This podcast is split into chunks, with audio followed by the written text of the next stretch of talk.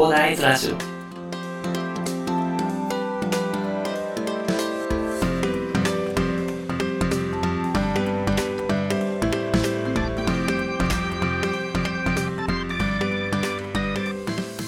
はい、おはようございます。こんにちは、こんばんは、コダイです。この番組ではですね、一級建築士、ブロガー、ポッドキャスター、セールスデザイナーの私がですね、日々の活動を通してサラリーマンの方が楽しく生きるために役立つ情報をお話しさせていただいております。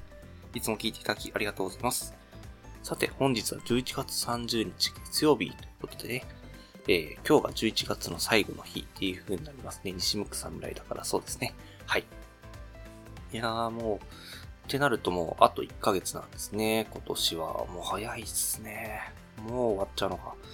な今年何かやったかなっていうふうに思うと、まあいろいろコツコツはやってきたけど、まあなかなかね、えー、ウイルスの影響でね、まあイベントことが少なかった年でもあるので、なんかいつも以上に早く感じたような年でもあるんじゃないかなというふうに思いますが、皆さんいかがでしたでしょうかね？はい。まあそんな感じで、えっ、と、今年も今日も終わるんですけども、ヒマラヤ祭りは昨日第3回が終わりました。はい。いやー、まあ終わったというかね、あの、まだ私全部聞けてないんでね、今日もあの、引き続き聞いていこうかなと思うんですけど、まああの、昨日開催されましてね、えー、すごいね、盛り上がってましたね。コメント欄がすごいことになってました。はい。ということで、えー皆さんコメントありがとうございました。えー今日はですね、そのコメント返しということでね、お話しさせていただこうかなというふうに思います。はい。めちゃくちゃそうですね、いっぱいコメントいただいてありがとうございます。ではですね、えっ、と、まあ全部で9件ぐらいかな、9件ぐらいコメントいただきましたんでね、お話しさせていただこうかなと思うんですけども、えーまずですね、有事のサラリーマンラジオさんからですね、えいろんなことにチャレンジしている広大さんだからこそ説得力が違いますね。ということで、すいません。ありがとうございます。えっと、こういう風に言っていただけると本当にありがたいですね。はい。まあ、皆さんがね、あの、すごい毎日挑戦されているんでね、えー私も挑戦しなきゃっていうことでね、すごい原動力にさせていただいております。えーいつもありがとうございます。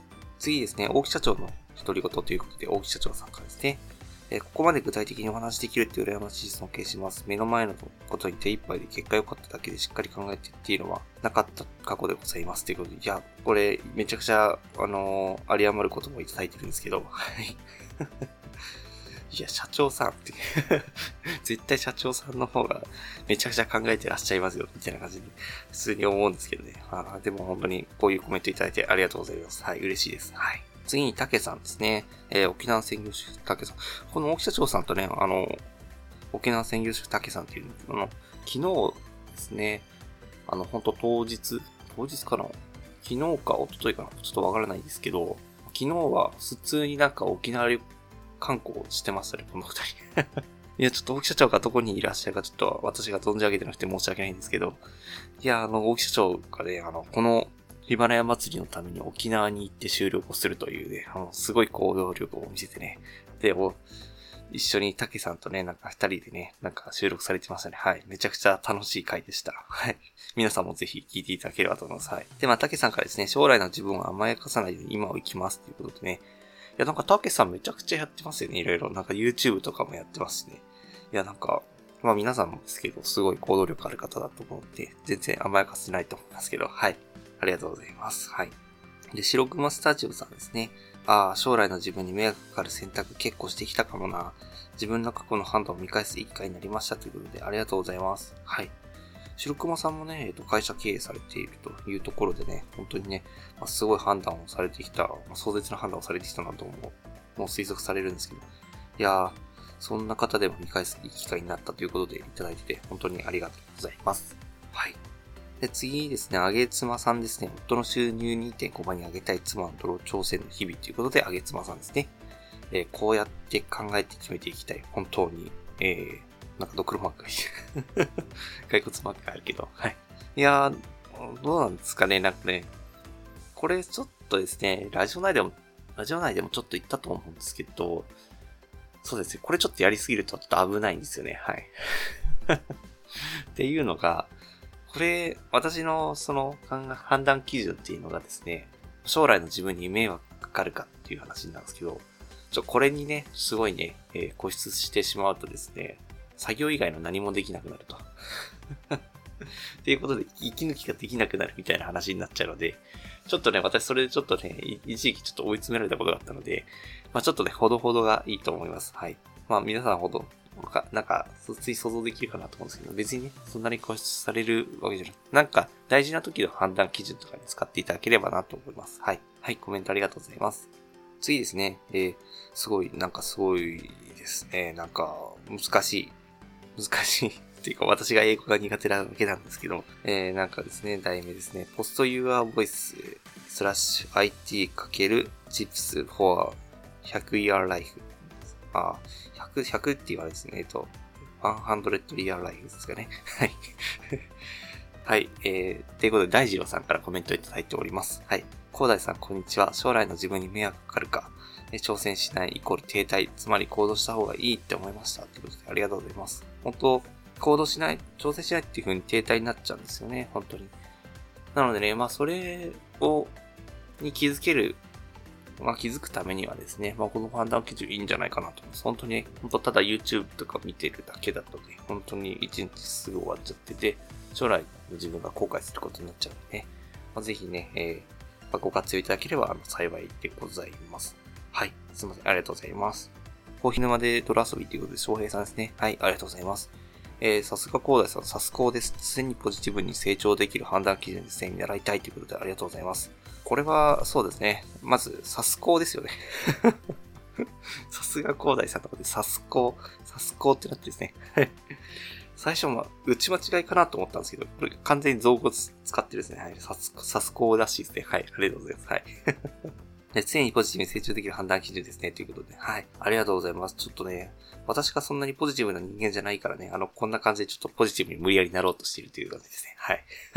いや、本当にね、ありがとうございます。はい。では次ですね、えー、ゆるゆるに日本で生きていくラジオということで、単身さんですね。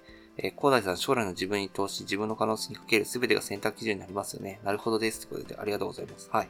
いやー、本当にね、将来の自分に投資っていうのはね、なかなかね、1年前の自分は全く考えてなくてですね、なんか、投資って言えばね、株とか、ねそっちの方にかけてばっかりだったのでね、えー、なんか将来の自分に投資するっていうのはあったんですけどね、まあ今は、本当ね、1年前から将来の自分に投資してよかったなと思います。なんか今日もね、朝ね、なんかブログのところで収益が、まあ、160円とかでしたけど、本当に買っていただける方がいて、ね、本当にありがたいなって今日も全然思ってる。逆にね、ちょっとブログ全然最近更新しないからやべえなと思って。ちょっとそろそろ、ちょっと更新もう一回しようかなっていうふうに思ってます。はい。なんか思った以上に収益が出てくれてるんでね、ちょっとビビってます。はい。まあ、そんな感じで将来の自分にね投資するっていうのはすごい大事だなって今日も思ったことなんでね、えー、皆さんもね、えー、やっていただければと思います。はい。はい、次ですね。サラ先生のペットの暮らしと健康ということで、サラさんですね。えー、コメントありがとうございます。確かに将来の自分がどうなっているかを予測して選択していくことって大事ですよね。私もよく後々に後悔しないかどうかを考えたりしてます。今日もありがとうございます。本当にありがとうございます。はい。今日もありがとうございます。ということで、サラさんも今日もあの、コメントいただきありがとうございます。本当将来の自分がどうなっているかっていうね、あの予測してというかね、そうですね。私が幸せになってほしいなと思ってね、ちょっと将来の自分に怒られないようにちょっとやってますね。はい。いや、ほんとね、あの、本当後悔したくないですからね、なんだかんだ言ってもね。とりあえず今やってみるっていうのを言っててもね、そのやってみることで私はその自分の将来自分がね、幸せになるかどうかっていうのを考えてます。今やらなくて後悔するのかっていうことをね、考えながらやってますんでね。はい。本当あの、後悔したくないですからね、私も続けていきたいと思います。次、天才日記版ライフインアメリカ、太陽さんですね。はい。